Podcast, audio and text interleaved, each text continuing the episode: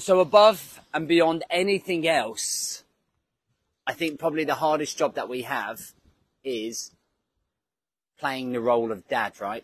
Is playing the role of dad. Oh, I'm trying to sort that out. It's not happening. And it's like one of those things that I think um, we all go through as a dad, as a parent, is trying to figure out, are we doing a good job? What do I need to do to feel like I'm doing a good job? Why am I doing this wrong? Or why do the kids not reacting to things I'm saying? Why? There's a whole bundle of emotions that fucking go with it, right? And it becomes an absolute clusterfuck in terms of um, our own emotions and actions as a, as a parent. And uh, it's soul destroying sometimes, but it's also massively rewarding. So let's talk about parent guilt. Welcome to the Rise to Thrive show. I am your host, James Boardman, and if you are coming through, then please do let me know. What I'd love for you to do is engage with me and tell me the best part of being a parent for you and what you feel the the biggest struggle is for you as being a parent. And I thought this would be pretty cool. So, as a parent, I've got kind of two chapters going on in my life, okay? I've got a two year old and a six year old, okay? Then I've got a 16 year old and an 18 year old. So, there are two different parenting caps that I wear. Like, there's one where I talk to a two year old and a six year old, and there's one where I communicate differently with a 16 and 18 year old, although sometimes I still feel like I'm talking to them like, wake up, like they are a two and a six year old. And I often find there's a there's there's multiple emotions that come with those parentings, um, and I think that when I'm communicating and I'm looking at a two and 66 year old, I've got to remember that I'm not talking to a, a 16 and an 18 year old, right? Sometimes I've got to be able to shift the language so to speak. Um, I've got to be able to shift what I think they're capable of and what they're doing because sometimes I can get actually sucked into the 16 and 18 year old world and that can work vice versa, right? So if I'm putting one of the kids on the naughty step, I've got to remember that I can't put my 16 and 18 year old on the naughty step for being naughty, right? but I find it increasingly difficult. And I was just chatting with a friend of mine who's on a walk with me here this morning about how increasingly hard it is to accept that my big two are growing up and moving away from the nest, so to speak, especially my 18 year old where she's out with her friends. She's booked trips to go to Barcelona. She's moving away. Uh, she's not moving away. She's um, considering university. And I'm trying to get my head around my role as a parent and that changing. Um, and I think that as I've brought those two big two kids up, we always are evolving our techniques and strategies as a parent. I've never been taught any techniques or strategies as a parent.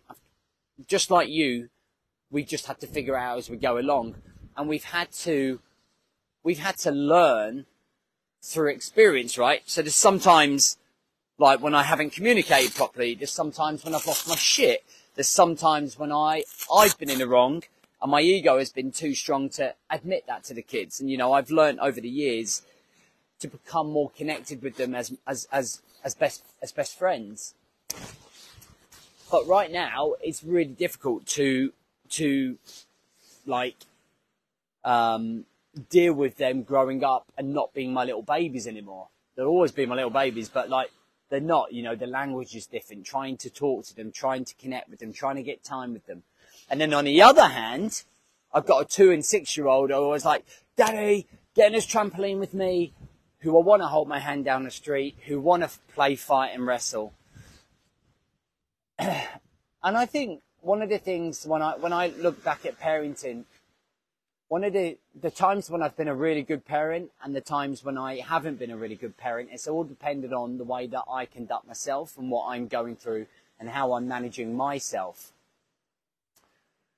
And the times when I haven't been great, like mentally or emotionally, or been burnt out from work or I've been distracted, I haven't been present. I haven't been the father that I really, I think my kids needed to be.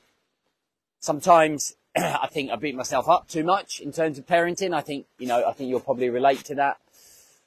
You know, when I look at my my first two, I don't think I did a really great job in bringing them up. You know, I showed them love and and, and, and all of that stuff, but in terms of in terms of um, teaching them valuable skills, in terms of teaching them values, I I don't know if I did a great job. You know, when I look back at it now, um, I think there was a lot to do there with a divorce happening when they were seven and five, me going through my own issues mentally, me being consumed by work. You know, I don't think they got the best version of me. And I think that, um, I think a lot of it, I think a lot of it really is difficult to, to, to accept. And I think, you know, it, it's a journey, isn't it? I think a lot of it is down to me being a young dad. I think is what I was trying to look at. You know, I was 27 when I had my first kid. And then two years later, I was 29 when I had Bailey. And I hadn't really grown up. I was still quite, um, I was still quite a young man. You know, I was still very young. I didn't understand responsibility. I was still very selfish. I was still in the military.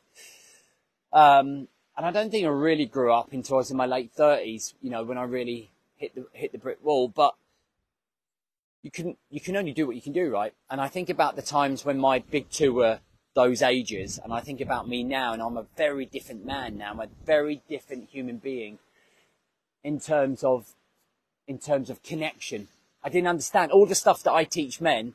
I didn't understand any of that at 27, 29 in my early 30s. You know, Uh, I, I become very selfish. And then after the divorce, you constantly want to dampen the hardship of the trauma by almost dropping the discipline and the line thing that we talk about. You know, the line being like, like this is the line, this is how we behave, this is how we communicate. And I don't, when I look back, I don't know if I did the greatest job in doing that. But you know, you learn and I learn from that experience and I take it into my youngest two who are two and six. And I think to myself, God, these are things that we teach. Like I'm teaching them things or implementing discipline or teaching them to be, you know, fairly independent or have those rules in terms of, um, bringing them up. And I think this is just really a brain dump. Like a lot of the content that I do for you guys is, is, is very much, uh, very much, very much documenting everything that's going on in my head in my life. And I think it's quite relevant in today's world in terms of where do we stand as a father? How do we deal with being a father? As well as all of the other pressures outside of being a father, like finance, bringing in the money, um, self pressure on yourself, um, you know, making sure that we're connected with wife, trying to make sure that we're fit and healthy, trying to lead by example. And I, I always bring down parenting to very basic level of skill set. And that is number one, telling your kids that they, they can do anything, supporting them all of the time, showing them love, and not just, not just telling them that you love them, but showing them love via embracing them, letting them know that things are going to be okay, etc., etc. That type of thing, right?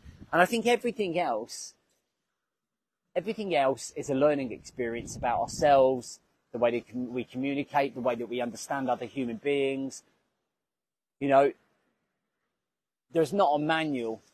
There, are, I think there are courses on how to parent, what's right and wrong, but I think everybody that watches this will have their own interpretation of what is good parenting. Like we sometimes look at other people and judge, oh, I can't believe they're doing that with their kids, as if you're fucking any better. Do you know what I mean? you know, your kids become a byproduct of who you are as a human being. But I think one of the things that I really feel that we sh- we all should be doing as parents, and this is something that I feel does go across the line, is that I feel so many of us who are watching, who are struggling with low self-esteem and low self-belief is because our parents never instilled it in us. And when I speak to a lot of men, a lot of the low self-worth, self-esteem, self-belief bracket issues come from dad not filling me with um, positive, positive vibe, direction, um, never really pushing me, never really, and it's become a lot of the guys I speak to said that they had an idea or they tried to talk to their dads about it, and their dad would be like, "What are you doing that for? Why are you going there? What are you doing?" So I think in terms of that shift, in terms of that emotion when we're trying to bring up kids, it's kind of trying to instill a self belief. You know, I'm a big fan of like exams not being a direct byproduct of what we feel is success, right? I don't believe in GCSEs. I think they're outdated. So I don't put the pressure on my boy uh, in terms of the, doesn't matter about your grades. I got one GCSE, which was a scrape C, and I'm doing all right. Most people I know who are very successful in business didn't get their GCSEs, didn't have a great education experience. So I don't put the pressure on him, and I constantly go, it's going to be all right. We're going to be fine. You don't need that to feel like you're successful. You're successful already. You go to the gym five times a week. You do kickboxing three times a week but you, you show up, you're a great brother, you understand, like all of these things we're trying to instill into, into, um, our kids. You know, but I think we will always feel guilt, parent guilt. Um, I think we'll always feel guilt that we never do the job that we want to do or there's always it's a perfect mentality, right? It fucking goes right across the ball. You could work out five times a week. You could fucking run three times a week. You could show up for your fucking wife. You could be amazing in your career. You could be amazing in your job, but it still wouldn't be fucking good enough, right? And it's that mentality right across the board. And we beat ourselves up. Parenting's one thing I beat myself up at all of the time. And my my business and parenting. I'm never doing enough in my business. I'm never doing enough in my parenting. And that is my, and that's my own torturous mentality. But I know I'm not alone on that because I know there's a lot of men that I work with who are in the same boat, which is why I can relate to them so much. You know? But the journey goes on. The show goes on. For me, the journey is about doing everything we can to make sure that our next generation moves the world forwards their 1%. Make sure that we somehow, some way teach them to be able to create their own identity and their own vision and their own direction so that they will be great parents themselves and learn from themselves. Do you know what I can't wait for? I can wait because I don't want to rush time. It's for when, it's for when I'm a grandfather and all of the times that my kids turn around and say to me, oh, I don't need that. You don't know what, like, you don't know what you're talking about. And now you have their kids and I'll turn around and go, do you remember when you said, oh, it's easy being a parent? but it would be good fun. Anyway, I just wanted to verbally brain dump that on you. Maybe you're beating yourself up about being a parent. Maybe it's something that you talk to yourself about. I think a problem shared is a problem solved, right? Like sometimes it's good to be able to talk about these things. Um, and it, and I, and I think it's, uh, I think we all go for it. You know, I think there's 25 people on watching. There'll be about 500 people that watch it. But I reckon that nearly every single person will relate in some way, shape or form as a, as a, as a parent. This is just like, I think me just opening up as a dad, documenting what I'm going through. Actually feel a little lighter for doing it as well. Um, you know, I quite often sit there and contemplate, have I done a lot of the right things? Maybe I have, maybe I haven't. But you know what? I have been there for them the whole way through. And that's the one thing I can always say. Every single time I've been there for them, I've been their right hand man all the way through, and I will continue to be. And to me, if you're doing that, you're winning. All right, have an amazing time.